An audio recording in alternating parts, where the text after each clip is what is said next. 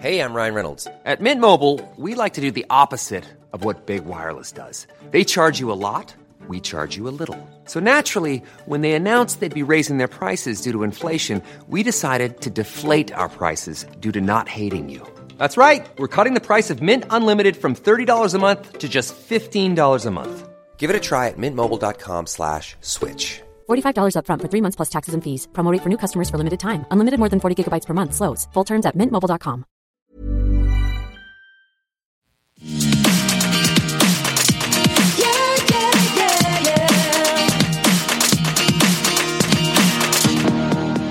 bigger part of it is like the things that you're saying about me. Like, I'm your girl. Like, why are you throwing out little dumb digs behind my back?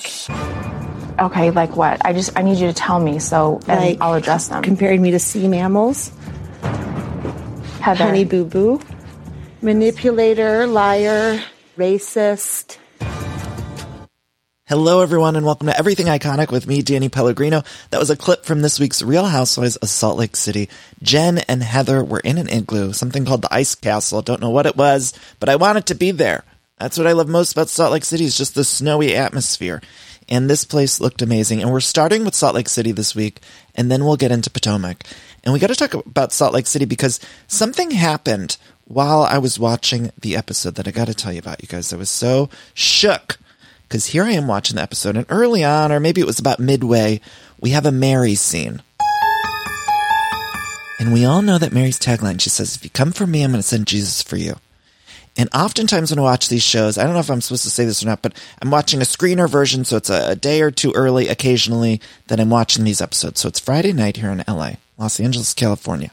Watching Salt Lake City Housewives. We get to the Mary scene. She's showing us her home decor, which is truly shocking to the eye. And I got my computer out. I'm taking notes. And I try to keep things upbeat and positive and not say anything too mean about these people on the TV show. But occasionally, you know, in my notes, I will write something that I want to remember. Or I'll write a question I have, or whatever it is. So when I come to the microphone to talk to you guys on everything iconic, I can report what happened on these shows. So I'm watching Mary's scene. She's taking us around that house. We're in some room that's all green, forest green everywhere. And I wrote in my notes, what the fuck is all that green shit? Okay, that's what I wrote in my notes. And even as I was typing it, I was thinking to myself, oh, maybe this is a little too much. Maybe I, I don't know if I, I shouldn't have said, what the fuck is all that green shit? You know, maybe I was being too judgy. And immediately, immediately after I typed that sentence, all of a sudden, there's an earthquake in LA. I have the chills. There was an earthquake. The bed was shaking. The bed was shaking. Shaking, you guys. And I stand up, and oftentimes here in California, you don't feel the earthquake, but this was when I felt. I felt like it was directed right towards me. The whole fucking bed was moving. I ran to the doorway. You know, I threw everything, threw the computer, threw Matt, tossed Matt aside, and I ran to the doorway to save myself. You know, that's all I was. I grabbed my phone, threw Matt to the side, and I ran to the doorway because you're supposed to stand under the door frame. And you guys, the whole house was shaking, and I swear, I think Mary sent Jesus for me. I think she did because I wrote that mean thing about all the green shit in her house. And then she sent Jesus for me. And I swear I was so scared.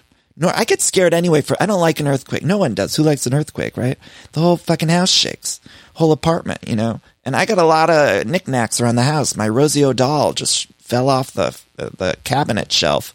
Like, my Kathie Lee and Hoda mug's about to fall off the, uh, where I keep my mugs. You know, the point is it was shaken, and I think it was because Mary heard me or Jesus heard me. And so now I'm really believing that Mary and Jesus are in cahoots. They're in cahoots. Cahoots. Those two. You know, I didn't believe before. And now I'm going to second guess myself every time I try to write something about Mary's house or Mary in general because I could get another earthquake. Who knows what other uh, thing is going to happen? It's end times when you say something. And then I, I want to tell you guys about Mary's rainbow chairs and what the fuck those were. And, and I also would like to talk about uh, everything else in that house and how she said that she was maybe on her period when she ordered some of the decor in her house and she was having menstrual cramps because that's the only explanation for it. I don't know. I would love to talk about that, but I'm scared of earthquakes coming. we don't know. We don't know. So to that, I will just say instead of critiquing Mary's skills as a decorator, I would just like to say give Mary an HGTV show. Maybe just give her some time on HGTV, let her do whatever she wants. You know, I'm going to support it. I'm going to support our, our sister Mary because I'm afraid of another earthquake, another quake. And then, by the way, the rest of the episode, as I'm watching it, my heart was racing. I was shook. So I might get a lot of this shit wrong today. There might be a lot. I don't even know what I'm going to say about the show because I was shaking so much in my boots. Because Jesus and Sister Mary are in cahoots, shaking in my boots because they're in cahoots. I don't know when this podcast turned into fucking Dr. Seuss.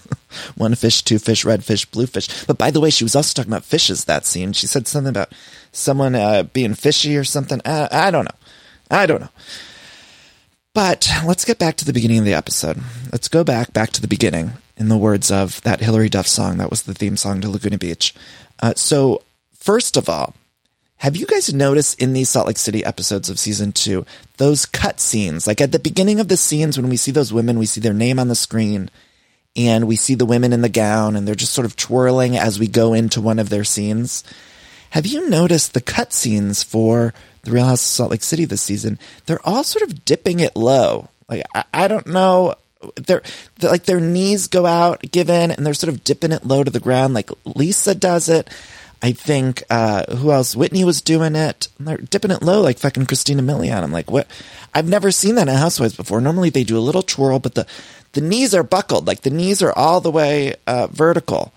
And now suddenly, I'm noticing they're all bending at the knee, dipping it low to the ground like they're about to take a poop or something. Excuse my language, but I, I don't know. I've never seen it before in Housewives. In all of these years on any of these franchises, I'm noticing this knee dip. And I, I don't know what to make of it, but it's happening. And I wonder if the producers were like, look, we got to change it up.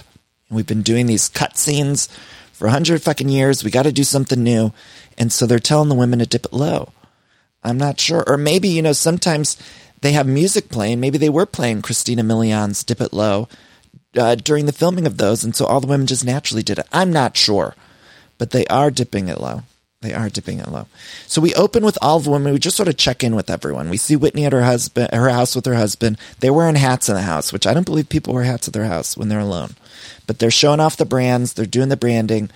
Uh, similar to what Kyle and Maurice do with the agency hats. I'm noticing a lot of hat work on Whitney and the husband in the kitchen because you don't just cook in the kitchen when you're alone uh, with your significant other with a hat on. So that was my first clue. I was like, oh, they're promoting the brands. So that's good branding. Good for them, but not good for us. I always say some of that branding needs to go. I need the producers to step in and say, look, we can't just have you wearing hats all the time with your uh, company name on it. No shade to Whitney. I get that she wants to promote Wild Rose Beauty or whatever it is.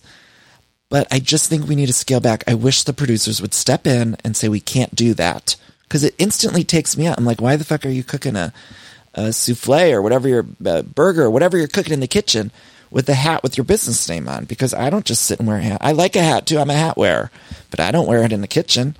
Mm-mm, no, ma'am. Uh, anyway, look, Whitney's busy. She's got the new business. She's trying to rebrand it, and she can't pick up the kid. She, she says to her husband, Look, at you you're to have to pick him up, or he's to have to walk or something. Like, I can't be bothered. She's busy. She's a busy gal on the go. And so the kid's to have to fend for himself. And I support that. You know, kids need to learn at some point. That kid needs to grow up and learn that he can walk home from school. She's too, too busy. She's got that skincare brand. She cannot be picking up her children from school. He could figure it out on the bus or whatever fuck he needs to do. Maybe he's under 10 years old, but it doesn't matter. Whitney's got the brand.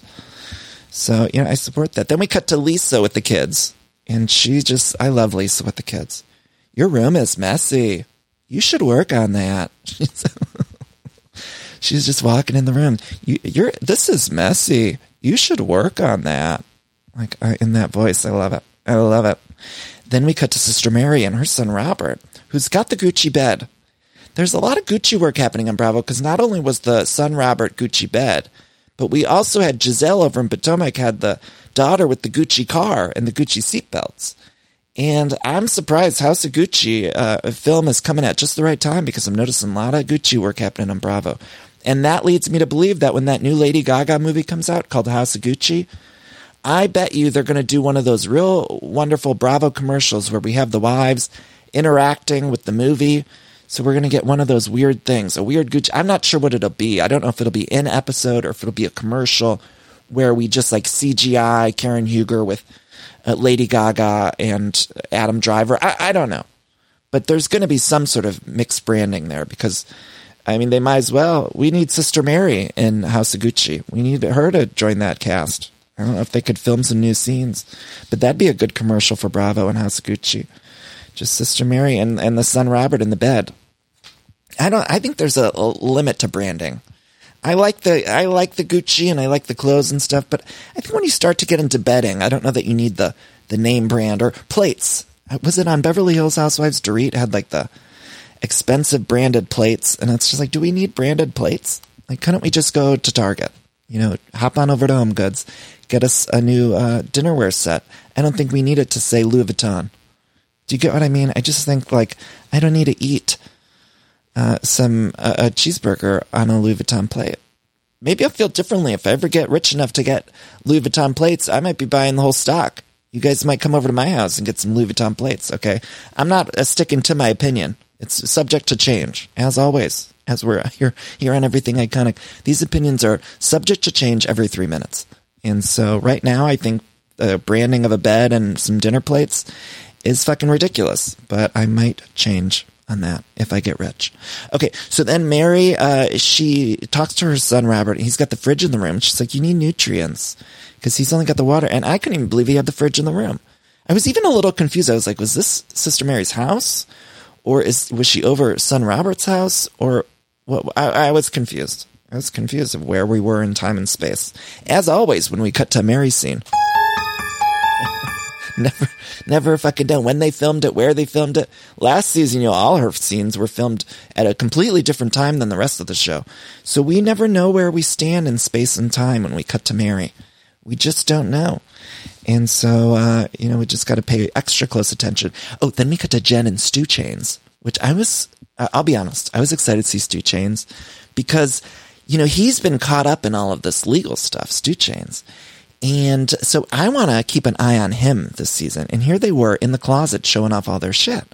So they were doing like a giveaway pile.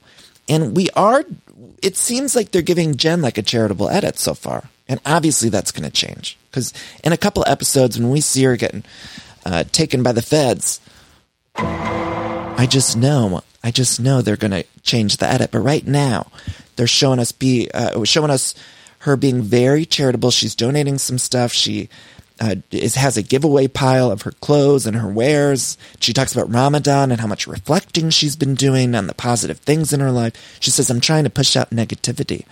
And she says that to Dwayne. She just brought Dwayne, the nephew, in. And apparently, uh, Dwayne had reached out uh, a while ago and she didn't, she ignored the text she he was like, I need a place to live or something, and she's like, Oh, I'm not going to respond to that one right now. And then she did right before they started filming season two. Wink, wink. that's that's when she finally responded to the kid and said, "You guys come live with me."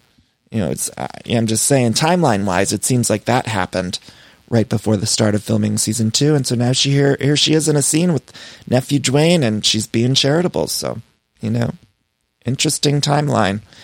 Interesting timeline is all I'm saying. Interesting timeline. So anyway, I'm happy for Dwayne though. Dwayne and the fam got out uh, of that the place they were in, and they're at Jen's chalet number two or whatever they're calling it. And Jen does say, "I know I need to be a better person all around, but it's more than just saying it. I need to show it." So that's some self reflection. I hope that same self reflection comes later on uh, in the season when all these allegations come about between her and Stu Chains. So Jen, in this new change of heart, she calls Heather and she wants to get together. That's when they go to the igloo. And Jen, uh, apparently, you know, Heather's mad at Jen because Jen had said all these things. And I'm a little unclear on whether or not Jen said them or if there are things that she did on social media, similar to liking the tweet, uh, tweets about Brooks being a messy twink or whatever that tweet was. And so I don't know if all this stuff is coming from Jen's social media manager. Because in the preview for next week, Jen said something like, I don't run the social media. And I do know most, uh, not most, a lot of these housewives have people running their social media things. So they have people tweeting, liking. So whenever you get a like from a housewife, oftentimes that's not probably the housewife. You know, Luann's always commented on my social media. I'm like, Luann probably has no fucking clue. I know, you know what I mean? So I think, uh, you know, it's important to keep that in mind. But I think as these housewives go forward, I would just encourage them, whoever you hire to run your social media, you need to have an eye on them because they shouldn't maybe be liking tweets that your co-star looks like Shrek. Do you get what I mean? There's like a line. Uh, There's a line to be messy. And a lot of these allegations, again, I don't know if Jen said them or if they were social media, but they're pretty intense. We played the clip earlier, and it's like everything from uh, Heather being a sea mammal to then racist claims.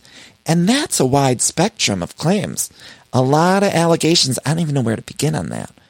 It's like, do we talk about the sea mammal thing or the racism allegations? Because, uh, quite frankly, I don't know where to start. And I don't think Heather is either of those things, by the way. I, I don't think she's a sea mammal. Although, uh, I, aren't we? Yeah. No, I was going to say, aren't we all mammals? Wait, you guys, I just had that, I just had a flashback to that song. What was that? You and me, baby, ain't nothing but mammals? That song from a long time ago. For I just had a flashback and I thought they sang, ain't we nothing but sea mammals? That's not what they sing in the song, but that just flashed back to me. Anyway, that's neither here nor there. The point is, you shouldn't call people sea mammals. And then also, Honey Boo Boo, she said she looked like Honey Boo Boo or something. Heather's a beautiful gal, and I will not stand for that. And I won't stand for the Shrek uh, discourse either, because Shrek 2 is a masterpiece. It's time somebody said it. Somebody said it. I was just listening to, you know, Shrek 2. I'm sorry to go on so many musical tangents this episode, but Shrek 2, they got Holding Out for a Hero, that song that plays in Shrek 2, and that's a song. Ladies and gentlemen, that's a song. what are we talking about here? I love this show. I love. Oh, so Jen calls Heather to get together in the igloo, and then she's going to apologize for calling her Shrek or something. I don't know. Then we cut to Meredith on the phone with Brooks, and then Seth arrives in that face mask she wore last season. Now, you guys know I said last week I was attracted to Seth. Apparently, Seth moved from Ohio to Mississippi, so he's no longer an Ohio boy, and that sort of upsets me because I was very attracted to him when I knew he was a Canton, Ohio guy, and now I'm just not sure how to feel. You know, I'm happy for Mississippi, no shade to them. Anyway, Mayor and Seth engage with each other to talk about how Jen is still going after Brooks. She likes tweets about him, uh, about someone slapping Brooks, and she likes tweets about calling him a sissy bitch and uh, something about being a twink. And Meredith says, look, Brooks hasn't labeled himself. All he needs to label himself is as my son. I thought that was sweet. I like that she's sticking up for the son. I appreciate it. And Meredith says, a retweet is as good as saying something. She says, I will unleash on her. That's what Meredith said. I will unleash on her. I couldn't believe my ears when Meredith was saying she's going to unleash on her. Someone, someone definitely revved an engine underneath Meredith from last season because Meredith last season, she was very calm, cool, and collected. She was disengaging. And now it's like something happened. Now she's going to unleash on people. I'm like, oh my God, I like the side of her. I just didn't quite expect it out of Meredith. It's like coming out of nowhere. So then we cut to Sister Mary's house. And Big Joe, her cousin, arrives and they sit down. Some of the chairs are rainbow. This is where the chairs are. Again, some are rainbow, some are not. Very confusing to me, the decor, but I will just, I will just say a lot of knickknacks, but they're all beautiful, Mary. If you're listening, we support your decor because I don't want another earthquake. Uh, Mary does say though, oh, this was so interesting. Did you catch this little moment? Mary said she felt trapped in her house when she was at home during the pandemic. She said it was like a marriage. Everything's stale. She said, like a marriage, everything's stale. So are we being led to believe that Mary's like wanting out of this relationship with Big Robert, Robert Sr., or whatever they call him? Is that what we're led to believe? Apparently he didn't even quarantine with her. Like, what's going on there? But she said she's tired of being in the closet. Last week we learned she started a podcast because she was tired of talking to the fucking mannequins in the house. And now she's saying it felt like a marriage she's trapped in.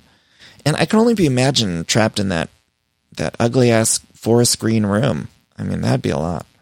Anyway, give her an HGTV show. Let's fire the Property Brothers and get Sister Mary a show. What could what could we call it? Mary and Jesus uh, renovate. Like that's that'd be enough of a title. Mary and Jesus renovate.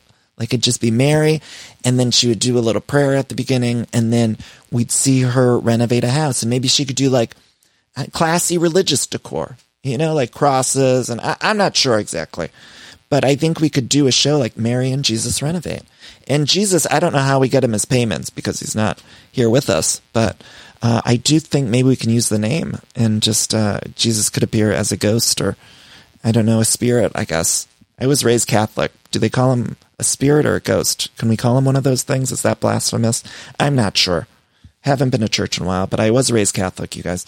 Okay, so then uh, we cut to Lisa and Jenny. Jenny, the new housewife, who I'm loving so far. Loving, and I'm loving those kids.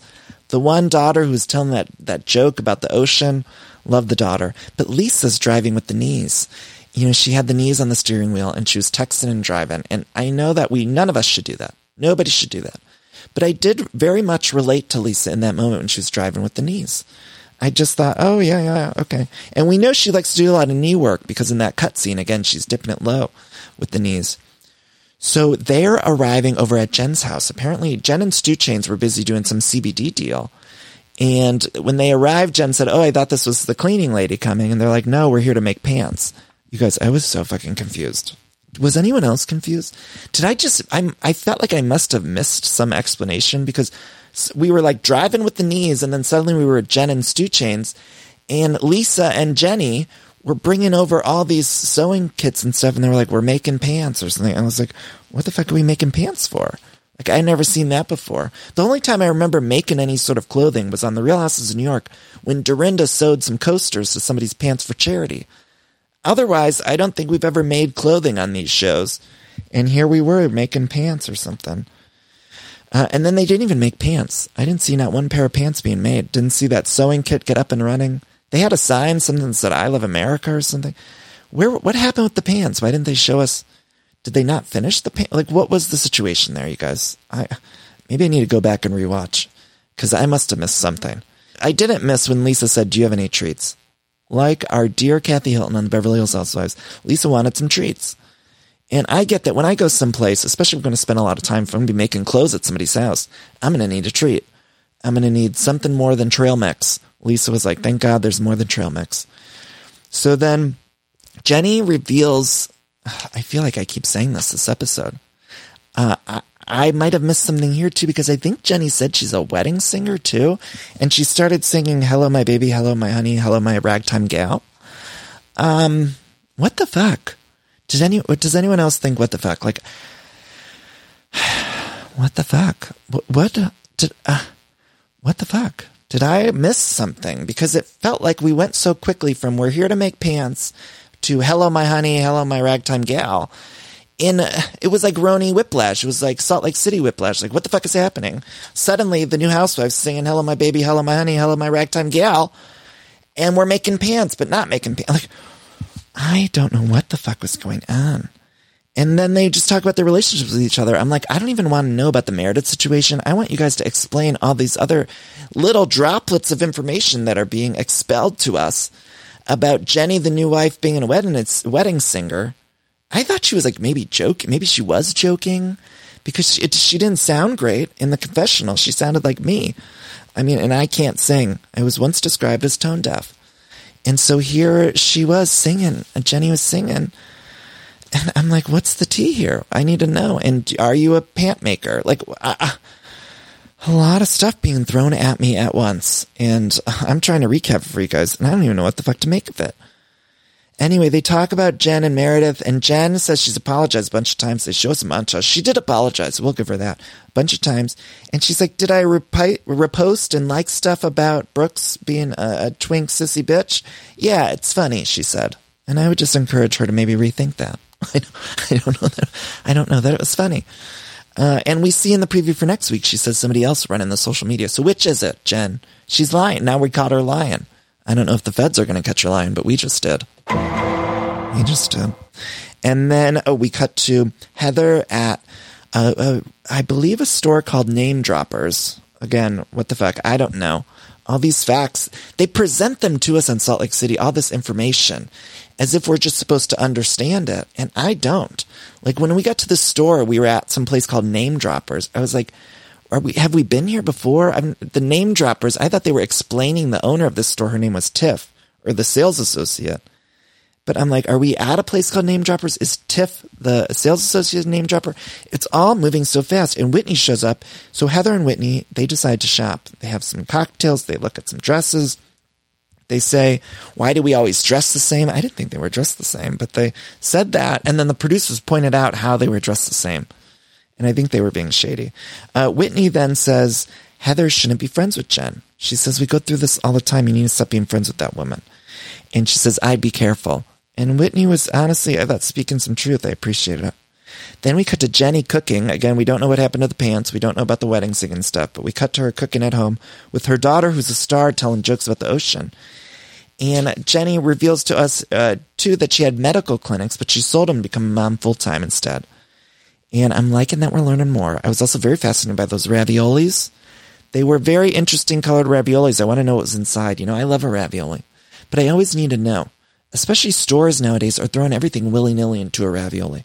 You know, I grew up Italian. You put some ricotta uh, in a ravioli. You don't really go wild. You put some seasoning, some ricotta. You don't just throw anything. When I go to Trader Joe's now, they're putting, uh, I don't know, fucking pumpkin puree uh, and Hershey Kisses in a ravioli. Okay. And it's too much. And I just need to say, if anyone from Trader Joe's is listening, I need you to cool it. I need you to just take it back. I need you to drive back, in the words of Candace from the Rouse Potomac, and take it back and stop putting everything in a fucking ravioli. Not everything needs to go in there. Matt just went grocery shopping the other day. He came home with some with lemon zest inside. I'm like, I don't need the lemon rind on the inside of my ravioli. Like, if anything, you sprinkle some lemon zest on top of some ravioli or something, but we're not putting it inside. I swear those people in the Trader Joe's factories are just wrapping whatever they see in front of them, like the extra stuff. You know how Trader Joe's, they also do it around holiday time. They do that tin of, it's like uh, all the random treats. So it's like chocolate covered popcorn. It's called um, Jingle Jangle and they put like random bits of chocolate and pretzels and just like it's like scraps of whatever sweet stuff they had around. I feel like that's what they're doing for the raviolis these days. It's just like whatever the fucking they see in the Trader Joe's factory. It's like throw that in there. And um, my grandmother is rolling in her grave because uh, Grandma Rose she did not just throw all sorts of shit in her raviolis. You got to be selective, you guys. Just pick a couple ingredients because you're also the flavor is going to come from the sauce. You should also be making some homemade sauce and putting some cheese on top, some good seasonings. But uh, I mean, you can't just throw it all in there. I don't even like some chicken. I don't even think meat should go in there. To be honest with you, that might be controversial. I don't think any meat should go in a ravioli. I think it should just be cheese and not any kind of cheese, not any and not any kind of cheese. You guys, sorry to talk so much. I mean, and look, Jenny, maybe she, uh, she's Vietnamese, so maybe or she says her husband's Vietnamese. Is I'm I'm not sure if Jenny is, but maybe they do something else culturally. I'm sorry to other cultures. I don't mean to imply that uh, other cultures shouldn't put certain things in their raviolis. I'm just saying Trader Joe's specifically. I don't think they're doing it culturally. I think Trader Joe's is throwing anything in there. And we need to be more aware of it. And somebody needs to say it. So then, uh, look, Duy, her husband, wants to have more kids. And Jenny's like, no, look, I'm not interested. I got three. I'm tired. And I get that. I support Jenny in this journey. She doesn't need to have more kids. She's got three and she don't want no more. So then we cut to Whitney and the kids, or Whitney and her husband. She wants more sex. She's horny. She's horny. She's like, I'm busy and I'm horny. And then she reveals she's doing it two to three times a week. And she says that's too much. She says to her husband, I'd give anything to wake up to you grabbing my bubbies. And he's just like, okay, like, I mean, and he looks like an, he seems like an older man. I know he's much older than Whitney. And that's one of the things when you date an older man. You got to realize the sex drive is not going to be the same as the younger person. And so here's here she wants it every single day of the week because she's so busy she can't do it. And this man, I saw it in his eyes. He was thinking like, "Man, I'm tired." He's like, I, I don't know. I'm in my 50s, 60s. I don't know how old that man is. Forgive me. But he's like, I'm fucking tired. And I support that too. Like he's tired. So look, I think three times a week is, is okay for Whitney and she's busy, but you know, whatever works for you, I think is what the, what the real answer to that is. But she starts showing off her sex positions in the confessional. I've never seen that before. Whitney's doing some physical comedy. I have the no, chills. No. When she bent over, I had the fucking chills. I had the fucking chills. I have the fucking chills, you guys. I couldn't believe. I've never seen a housewife get physical in that way. You know, we have seen Kim Richards fall off a confessional chair, but I've never seen someone uh, pop their, uh, you know, pop their ass up and uh, show us a sex position. And here was Whitney doing it. So good for her. She deserved a raise for that physical comedy. Uh, but I, I can't imagine her parents or uh, anyone that related really loved that because she did st- uh, stick the butt right up. So then we cut to Jen and Stu Chains at the ice castle. So Stu Chains falls they go in the igloo. They help set up this whole thing because she's trying to uh, apologize to Heather. Heather arrives. Jen greets her on a slide. See, there were slides. That was confusing to me. Another thing that wasn't properly explained, I think, this ice castle place. It was like there were slides there, so they were doing some physical stuff. Then Heather sits her down and says, Why were you comparing me to sea animals? Honey Boo Boo erases. And then Jen's like, Look, I took down the post in five minutes. Jen's really a disaster on social media. That's the real point of this.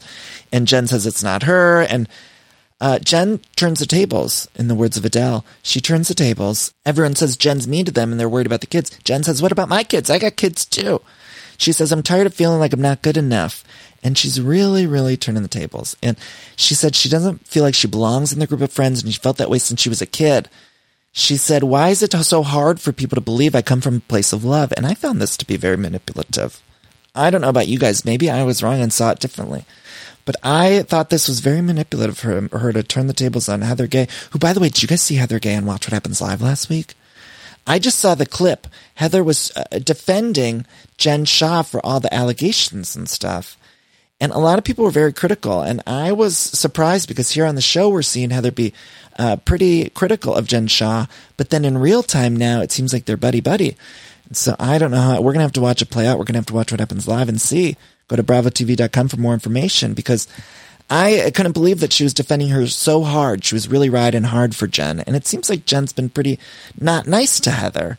So when did it switch? Why did it switch? I think we're going to see that play out even more as the season goes on. I did sort of understand in some ways. I do think Heather is one of those people who she always tries to find the good and I, I mentioned my grandma. My grandma Rose was very much like that. Like somebody could have done something so horrible to her and she would still like never say a bad word about them. Like my grandma had just a hard time of saying something negative about someone. And again, even and my grandma was super religious too, but it was like no matter what anybody did to her or other people, it was like she found some good thing about them. She found the good in them. And I do think Heather has that in a way. And I, I don't even necessarily think that's always a good thing, right? Like I think there's times we should be critical of people, especially when they're doing really, really bad things. Uh, but I did on some level, I was like, oh, that reminded me of my grandmother because she would hear some story about someone crazy doing something awful. And my grandma would be like, well, they, you know, look pretty. Or I don't know. She would find, some, find something good about them. And so I don't know, but I do feel like maybe Jen's manipulating Heather a little bit. And I love that this was all happening in Igloo too. Then they just put out uh, some churros and they put the churros in the fire and then Heather took it out of the fire to eat it and they had a friendship churro they made up. I don't know. It all happened fast. Next week on the show, Jenny uh, talks to her husband about kids and says she's got her tubes tied. She, the husband wants her to have more kids after she had the tubes tied. He needs to cool it. He needs to cool it, Duy. Duy needs to cool it. Jen uh, versus Meredith starts next week. We're on some more sn- uh, snow trip. I don't know. There's some sort of ski bikes. And uh, Jen says, I'm going to let Meredith disengage. That happens next week. You guys, it's a good episode. It was a good. I enjoyed it. I'm loving Salt Lake City, although I would like them to maybe slow down a touch and explain some of these things to me. Explain some of these things. So, you guys, let's take a quick break here before we do Find me on social media at Danny Pellegrino on Twitter and Instagram. I announced my book, which is out uh, March 8th of next year. Go pre-order it uh, at your local bookstore. Go ask your library to order it. Go order on Amazon, Barnes Noble, wherever you get your books. Your favorite independent bookstore. It's great to support independent bookstores. You know, there's a place in Ohio at Hudson called the Learned Owl. That's like the local store to me. Or there's also one called Fireside Books uh, in Chagrin Falls, Ohio, and I like to support those. Uh, so check out the Learned Owl if you want to support my local Ohio bookstore. And I don't think Fireside in Chagrin Falls has it yet, but you can ask them to pick it up. Anyway, I'll talk more about the book next uh, on the next episode. But for now, let's take a quick break, and we'll come back and talk Real Houses of Potomac. Yeah, yeah, yeah, This show is sponsored by BetterHelp. And we all carry around different stressors, both big and small. Sometimes the small stressors are, are, the worst for me because I cannot stop thinking about them when I'm trying to sleep or when I'm trying to go about my day. I keep those little things bottled up and it can start to affect me negatively. Now, therapy is a safe space to get those things off of my chest and figure out how to work through all that stuff. And if you've never benefited from therapy, I think it's time you explore. I think anyone can be helped by uh, going to a professional therapist. It's so incredibly helpful. to Get those coping skills and uh, deal with those stressors. So uh, if you're thinking of starting therapy, you can give BetterHelp a try. It's entirely online, designed to be super convenient, flexible, and suited to your schedule. All you got to do is fill out this quick, brief questionnaire and you get matched with a licensed therapist and you can switch therapists at any time for no additional charge, which I think is so important. Uh, so that way you find someone that you work well with. Now, get it off your chest with BetterHelp. Visit betterhelp.com slash everything iconic today to get 10% off your first month. That's betterhelp, H-E-L-P dot com slash everything iconic. Ah, I love that sound, don't you? And that's the sound you're going to hear when you switch your business to Shopify, the global commerce platform that supercharges your selling wherever you sell online, in person, on social media, and beyond. Uh, we use it here at Everything Iconic. Shopify is the best all-in-one commerce platform capable of handling all your business complexity, uh, no matter how big you grow. I think it's fantastic. You're probably thinking, sure, but migrating is going to be a headache, but Shopify's app store has the migration apps you need to migrate all of your products, your orders, your customers, and more uh, from every major e-commerce platform all the way to Shopify. And I always hate when I'm shopping online and I have to re-enter all of my information. Well, Shopify store remembers your shipping address, your payment information. So if you're on the couch and your wallet's on the kitchen counter, you don't have to get up, which is nice. So sign up today for your $1 per month trial period at shopify.com slash everything iconic, all lowercase. That's one month for just $1 at shopify.com slash everything iconic. Shopify, S-H-O-P-I-F-Y dot com slash everything iconic.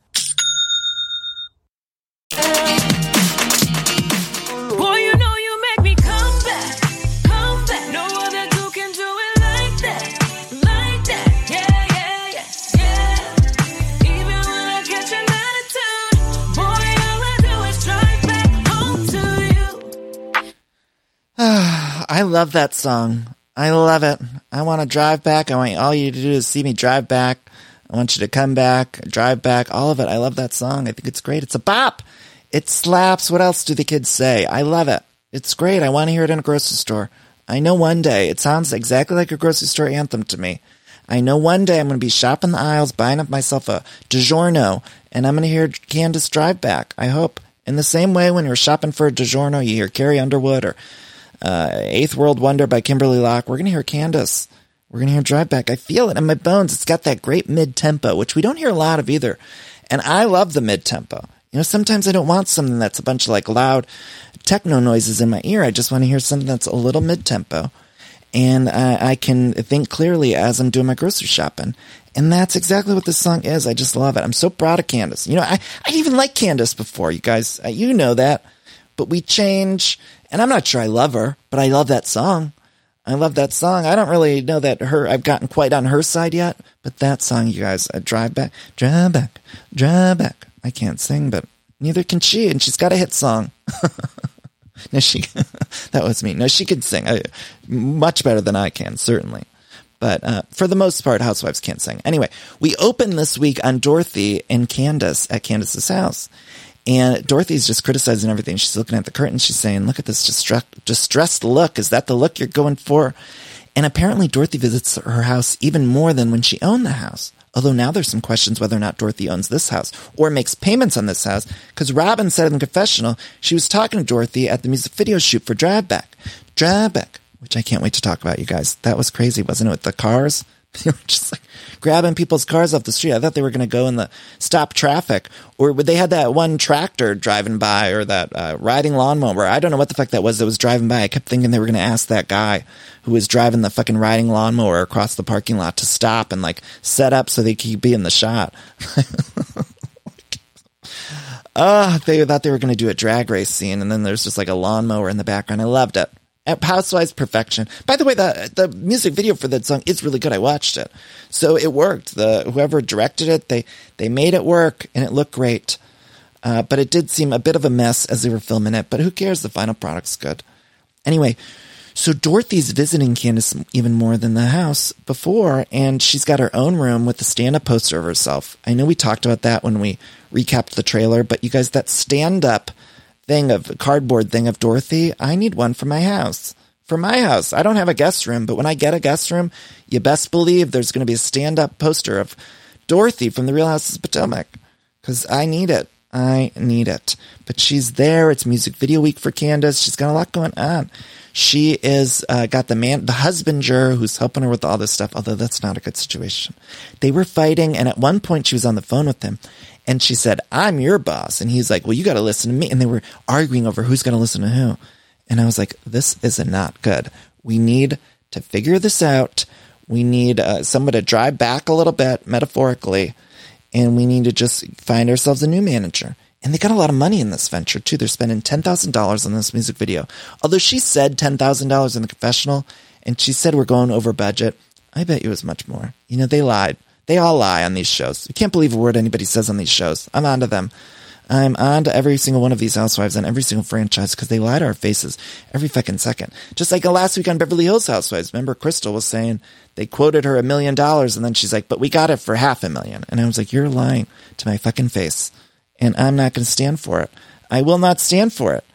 And so Candiace said 10K. I was like, okay, Candiace. I don't know if I believe that. I don't know if I believe that. I'm going to need someone in here to appraise this whole thing because I don't believe you. Although the cars didn't show, so maybe actually it was cheaper than 10,000 because they didn't even have the cars. Did they have to pay the cars? I'm sure there was a big argument about those cars, whether or not they had to pay the bill. It was all messed up. Anyway, so I'm worried about the Chris being the husbander, and he's still doing cooking classes or whatever. You know, he showed up in his chef's pants and the apron. Those are chef's pants, right? Like, what were those pants? I feel like I've seen those on Top Chef. So they're like chef pants, but maybe do we need chef pants?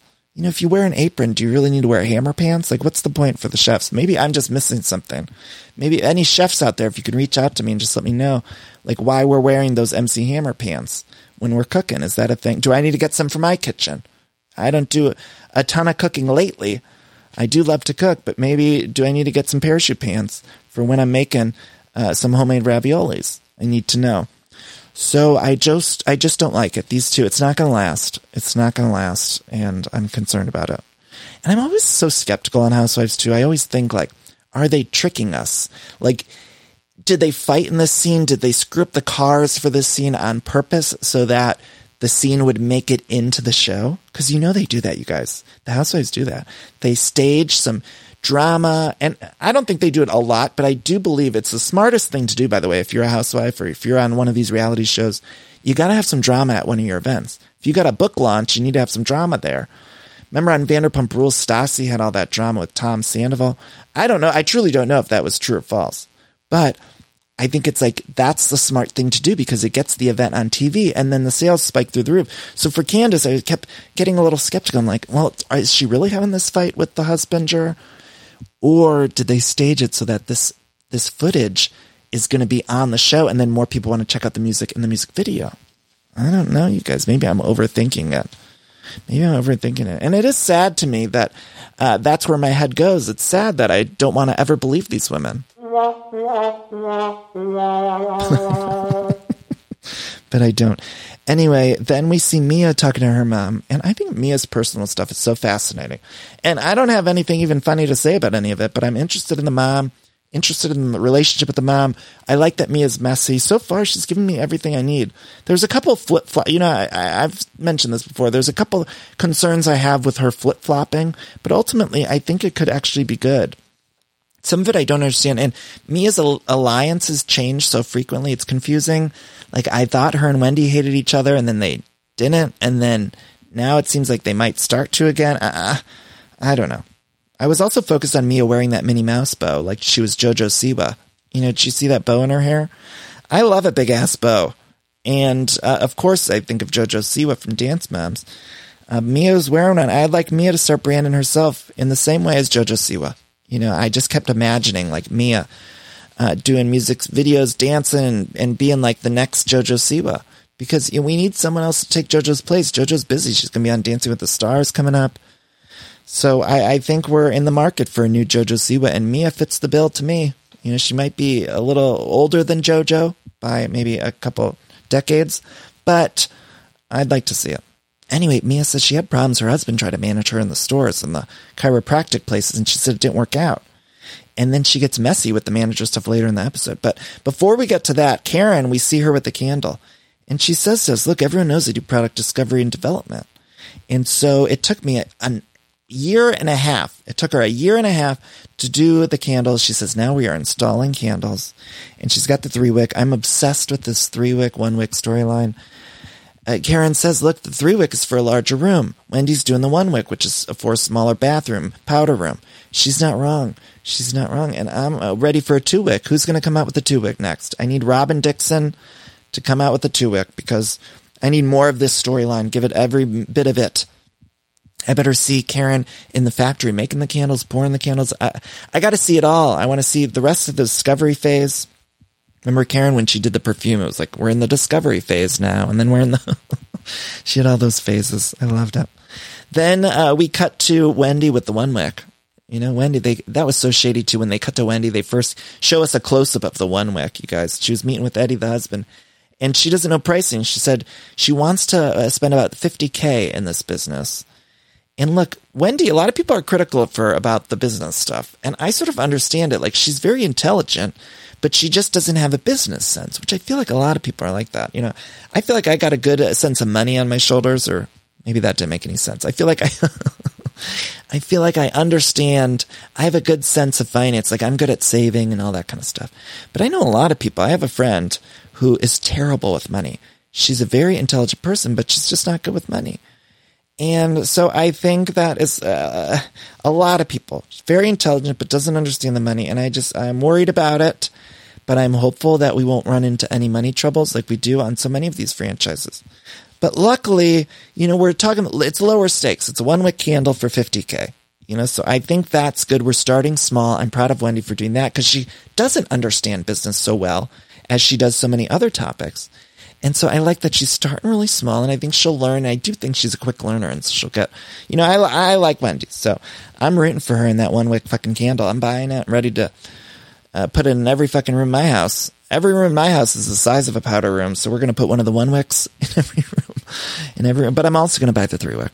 Let's be honest, I'm buying all the wicks, all the wicks. And then we cut to Ashley with the kids, and she is over to her family's house. She tells them she's got a prolapse of the uterus. And that was something I wasn't expecting. She sat him down said, I got a prolapse of the uterus. That's what they thought. And then she tells him about Demon Darby, the husband who's getting into movie making. And they all just stare. They start playing that background music. The editor editors added in the ba-dum, ba-dum, ba-dum.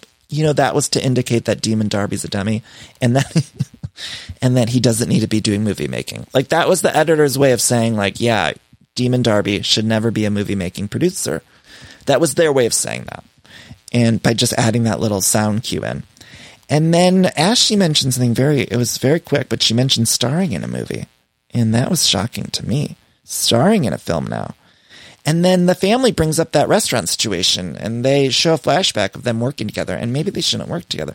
All of these husbands and wives, maybe they just need to get other business partners or uh, separate jobs because I worry. I worry. It's not okay. It's not okay. And then meanwhile, speaking of working together, we're cutting to Robin and Juan who uh, Robin's trying to get out of her funk. The life coach told her that she needs to make a list and tackle it. And the first thing on that list was finding business space for the hat brand. So she's got to find an office. She goes to this place. It was a beautiful warehouse. Although the warehouse, this space, this office warehouse space, it said on the wall, did you catch this? It said, just said hashtag roll up easy, like by the loading dock. I thought that was a step too far. You know, I don't know if we need that in a warehouse. I've been in plenty of warehouses. You know, I used to work in a factory when I was a teen. I used to work on a factory line and we never had just hashtags on the walls. And I just don't know that that's needed. I think the idea of that is probably to like boost morale. And I just don't think when you're working in a factory like that, you don't want to see on the wall a hashtag that says roll up easy. You know, you're not happy working in a factory. Believe me. I used to work in one with no air conditioning in the summertime. It was fucking nightmare. And so the last thing I want to see is them trying to make jokes on the walls in paint, you know, because I felt like that was meant to be sort of like a playful joke. And no, you just don't want to see it. I'll just be honest, you don't want to see it. I wish somebody would have painted over that. If anything, maybe you'd want to see a cartoon or something fun, cute on there that would boost your endorphins when you look at the wall. I just don't think you need to see a hash that says hashtag roll up easy because it's too much. It's too, but I'm scared about their money too. You know, Robin reveals that for the house, they're do, doing the house and they're 100K over budget on the house. And Robin says, you got to do stuff right the first time so you don't regret it when you move in. And I don't think she's wrong, but you also need to afford stuff. Because it's not okay. We know they had the money trouble before. I'm worried. I don't always love Robin, but I was really worried about her. And I did like when she was sticking up to one, she said, You need to be softer. And he's like, Well, you should have had a girl if you wanted me to be softer. And I thought, No, No. I felt like Kristin Davis in the Sex and the City movie when she yells at Big and she says, No! No! You know, that when Big doesn't show up to the wedding. Ah, you guys, that moment. That was the best Charlotte moment of the whole series. No! No! Oh, that just gives me chills. I have the chills. No. When I saw that scene for the first time, you guys, I had the fucking chills. Who, I mean, who among us didn't? We're in the movie theater watching Sex and the City Part 1. It's already a thrill. It's already a thrill. You're sitting down with some popcorn, you're seeing the gals on the big screen. And then suddenly Kristin Davis yelling at Big, no, no. And the flowers dramatic, you know, they have that shot of the flowers like that Carrie throws and they dramatically like fall to the ground and then slow motion and Big's just standing there staring like a big old dummy. And they're like, why didn't you show? And meanwhile, it was Charlotte's daughter's fault. But that character hid Carrie's phone and Big was trying to call her. Although, you know, I'm, I'm not team Big. I'm not. I don't know why we need to get into this. By the way, if you want to hear my Sex and the City recaps, I do them over on the Patreon page. So I do one a month, patreon.com slash everything iconic. If you want those, you just donate $4 more per month over there. You get the bonus episodes. Not to plug it. Didn't mean to plug it. I just meant to talk about that Charlotte moment. No, no. That's what I was yelling at Juan. I wish somebody would have stepped in. I wish Gizelle would have hopped on over to this warehouse and just yelled in Juan's face while some flowers dramatically fell to the floor. Maybe some hats. Maybe we see a slow motion shot of the hats falling to the floor while Gizelle, Gizelle yells no at Juan. Uh, anyway, the Juan did uh, agree to be sweeter. He was joking, and he's still very hot, so we got to give him that.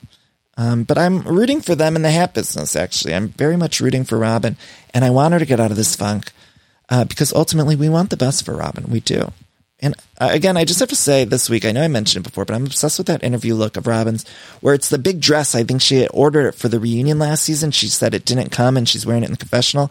She looks, I love the hair in it. It's like a very different kind of look for confessional. Like I feel like it's almost more dressy than most confessionals on these shows, but I'm obsessed with it. I think she looks so good. So then we cut to Candiace rehearsing. She, uh, the video she wants is Fast and Furious Chic. And everyone arrives there. Everyone's going to be at the video except for Ashley. And again, we learn it's 10K being used on the video. She calls Chris, uh, and Chris tells her she's only going to get one take of the video because of the sun. And again, they hate each other. This isn't working. Uh, but he's not going to apparently be at the music video shoot, although he does end up having to show up. So then at the music video shoot, we're in the parking lot. Mia's like, where the fuck am I? She's looking around and she's like, what the fuck is this? Where the fuck am I? What the fuck? That's what Mia's inner dialogue was saying. Because they are, it's just in a, a music video, it's in middle of nowhere. Parking lot in the middle of nowhere. Again, a riding lo- lawnmower. No one seemed to be in charge. They're all dressed. Uh, Gizelle shows up. uh, They're all dressed to look like Fast and the Furious chic, which again, I don't know what that means exactly, but they were all wearing clothes. They certainly were all wearing clothes. Gizelle had some, uh, the, the glasses thing that were covering her face, which I don't even think she wore in the music video, but she had them. I would love to go through Gizelle's closet, wouldn't you? I'd just love to see what's in there. You know, just give us a tour. BravoTV.com. Give us a Gizelle closet tour. That's what we need. I need to see all those clothes. I'm not sure if I could handle them all at once. You know, it might be too much. Like looking directly into the sun, it's like too much. Seeing Gizelle's closet might be like exactly like I'm staring right into the sun. But I would sort of like to see it. I think uh, a masochistic side of me would like to see it. Anyway, she looked beautiful at the music video though, Gizelle. Beautiful gal. One of the most beautiful women of all time. I know you guys know I'm hard on Gizelle, but she's got to be one of the most beautiful women I've ever seen. Those eyes, the green eyed bandit, those eyes are stunning. Stunning. And then uh, let's see, the Mia Wendy thing, you guys, again, I have to say that went nowhere. Mia asked Dorothy, who's there too, how old she is. And that was not okay. As soon as she did that, you guys, I was nervous for her. And Wendy even walked away. Wendy said, like, if she were to ask my mother that, she's like, uh, uh, Wendy said her mom would have said, don't worry about how old I am. Worry about how old you look. Oh, I loved that. And I needed Wendy's mom there. Now I need Mia to be introduced to Wendy's mom because I'd like to see that. Uh, but I don't think you ask anyone how old they are. You know, I'm with Mariah Carey. We call birthdays anniversaries in this household. We don't need to celebrate, especially with this pandemic. I don't know about you guys. I feel like we, last year I thought we need to shave one year off of our ages. Now I think we need to shave two. I think we're losing too much time because of the pandemic. I think it's unacceptable. And frankly, I'm not accepting it. I'm just going to shave two years off my age. And by the way, none of you should ask my age. I'm not interested in giving it. Uh, I don't think anyone should have to. And furthermore, I don't think that we should count these years that we're in the pandemic. I love though Mariah Carey though. You know, Mariah's my number one. If you look at her Wikipedia page, I'm not sure if it still says this, but it used to say two ages because no one knows which year she was born in. and that's why I love her. It just says like either, I think it says like either 48 or 49. We're not sure how old she is. It's one of the two. She's either 48 years old or 49 years old, but we don't know. And I respect that. And I think Dorothy should be that way too. We should all be that way. Anyway, the cars don't show up, so Candiace is walking around. She's like, "Where are they?" She's like, "We can't be dancing in front of Camrys," and she's not wrong. You can't do that in a music video; it won't look great. Karen shows up all business too. Escala looked great, didn't she? Uh, Escala looked great. Uh, Mia then asked Dorothy about Chris. Dorothy's like, I don't know. I I love Chris, but I don't know. She says, and there was a hot mic moment with Dorothy saying something to uh, Karen about Chris. And uh, you guys, it's so intense. And Mia's getting so messy, and Karen was staying away from the mess, which I thought was good. But Gizelle liked the messy Mia stuff. And I like that Gizelle was encouraging it because actually I would like that side of Gizelle. I would like Gizelle to stop being so messy and maybe let Mia take on the messy mantle. Do you get what I mean? Because I think we would all warm up to Gizelle a little bit more if she would stop being so messy. I still wanted her to stir the pot a little bit. Don't get me wrong. But I would like it if mess, uh, messy Mia really took that role. And it seemed like she was this episode. And I liked Gizelle just sitting back and watching. And then Mia asks if Chris is getting paid. Uh, Candiace then also said in her confession, she said, just because your husband picked you off the street, she says regarding Mia. And that's not going to end well. We do know that Candiace throws the salad at Mia, and I can't wait for that moment. But it's just all brewing. It's all a brewing. Candiace had nice legs too. Did you catch her legs in those socks? I was like, wow, Candiace got some great stems. Great stems. So yeah, then we had that hot mic moment where uh, Dorothy says, I didn't expect Chris to quit his job and be a house husband when they got married. And Karen freaks out because she's mic'd. And I thought that was classy of Karen, but I don't think Dorothy gave a shit. She's like, whatever. And Karen just sang in her confessional. She's like, pass me by, oh gentle savior. She was doing, she was doing a hymnal. His sister Karen was doing a hymnal in her confessional. I mean, I, I loved it. We got a lot of relationships with Jesus this week on the Housewives. She did a psalm in the confessional or a hymnal. Pass me by, oh gentle Savior. I was ready for Sister Mary to show up and we'd have a whole church service. I mean, I didn't know what was going on, but I liked it. Then they are asked to dance in formation, you know, and I love that Dorothy was with these women. It was such a ragtag group of women, and I loved it for the music video. And so Chris shows up. He's all in a huff. He's all he shows up in a huffing and puffing because the cars aren't there, and he's got the chef pants on. He's so mad. He's like, I can't even go by Candiace because I'll just be too mad. I'll ruin her day because I'm so mad. He was just fuming. It was like if he was a cartoon, there'd be smoke coming out of his ears. And I don't know. I was, I was laughing. I didn't. I was laughing at. I loved it. But I want to talk about this. So they do shoot the music video. It all goes to plan. Whatever. The music video person was just like telling them to dance, so that made me laugh. And they were kind of like awkwardly dancing. Uh, but after they finished, Candiace was like, "Oh, I'm cold," and she put on a jacket to warm up. But it was really just like a see-through trash bag or something. Like uh, maybe it was thicker than it looked on TV. But she's like, "Ooh, I'm cold. Let me put on a jacket," and it was just a see-through jacket. Did anyone see that and see find it weird? And I was like, if you're cold, I don't think that's going to warm you up. If you actually got the chills, you're going to need something heavier. I have the chills. got the fucking chills. You need to put on something heavier. I love decorating the house and getting furniture, but sometimes it could be overwhelming to design a space. And so luckily I'm here to tell you about a company called Cozey. Now Cozey is fantastic, a North American company that thoughtfully designs furniture made for modern living. Now, Cozey strives to provide the best furniture shopping experience with elegant, super high quality products, plus fast delivery and easy assembly, which is really important to me because I do not like putting together furniture. So the easier, the better for me. Now, Cozey offers a beautiful, customizable sofas and sectionals that are made to adapt in time. This means customers can add seats to the sofas over time. Maybe if you're extending your family, you might want more space on the couch. Cozey also offers a great range of coffee tables, washable rugs, wall shelving, credenzas, TV stands, and accessories. So much. It's thoughtfully designed furniture made for modern living. There's an outdoor sofa and tables collection that is fantastic. It's called the Mistral. So you can choose the perfect sofa configuration for your outdoor setup. Uh, Cozey also opened its first retail space on Queen Street in Toronto to push the experience to the next level and allow customers to engage physically with the products. So transform your living space today with Cozey. Visit cozey.com, spelled C-O-Z-E-Y, to start customizing your furniture today. Again, that's cozey, C-O-Z-E-Y dot com.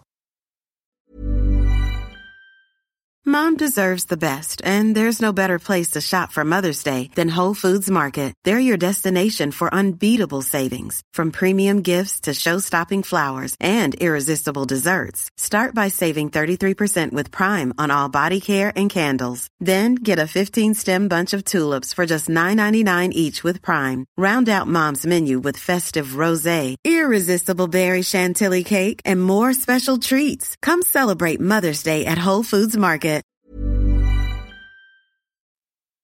Anyway, that's the end of the episode. Chris and uh, Candiace make up, although there's some stuff brewing because Candiace didn't want to tell the other women of that it was his fault that the cards didn't show up. So that's going to lead to somewhere. Next week on the show, we see Karen stealing Ray's phone to read his messages. We see more of Mia's mom. Gizelle and Robyn do a shady party. We get some Robyn versus Wendy. Karen says she's vaccinated. She doesn't know how to say vaccinated. Good for her. She doesn't need to.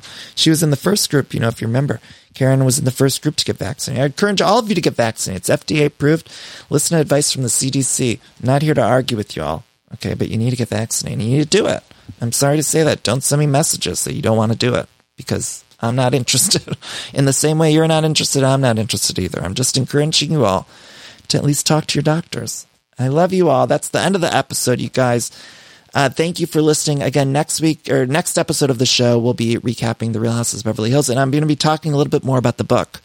I didn't want to talk about it. I feel like I'm I'm doing too much book promo, and I'm going to stop. But I, I also thank you all for ordering. I'll, I'll cry about it on Thursday's show, but it's just been overwhelming, and so thank you for ordering. The book's called "How Do I Unremember This." You can get it from your bookstore, and I'm, I'll talk about it on Thursday. So I apologize, and then after Thursday's episode, I'll stop. I'll stop for a while until we get closer to the book release, March 8th. okay. I love you all so much for listening. Let's do our little uh, cheesy little cool down. I want to thank ACAST. Go to acast.com slash everything iconic for all episodes of Everything Iconic. Let's take a deep breath in. Hold it. Breathe out. Let's take another deep breath in. Hold it. Hold it back. Drive it back. Breathe out.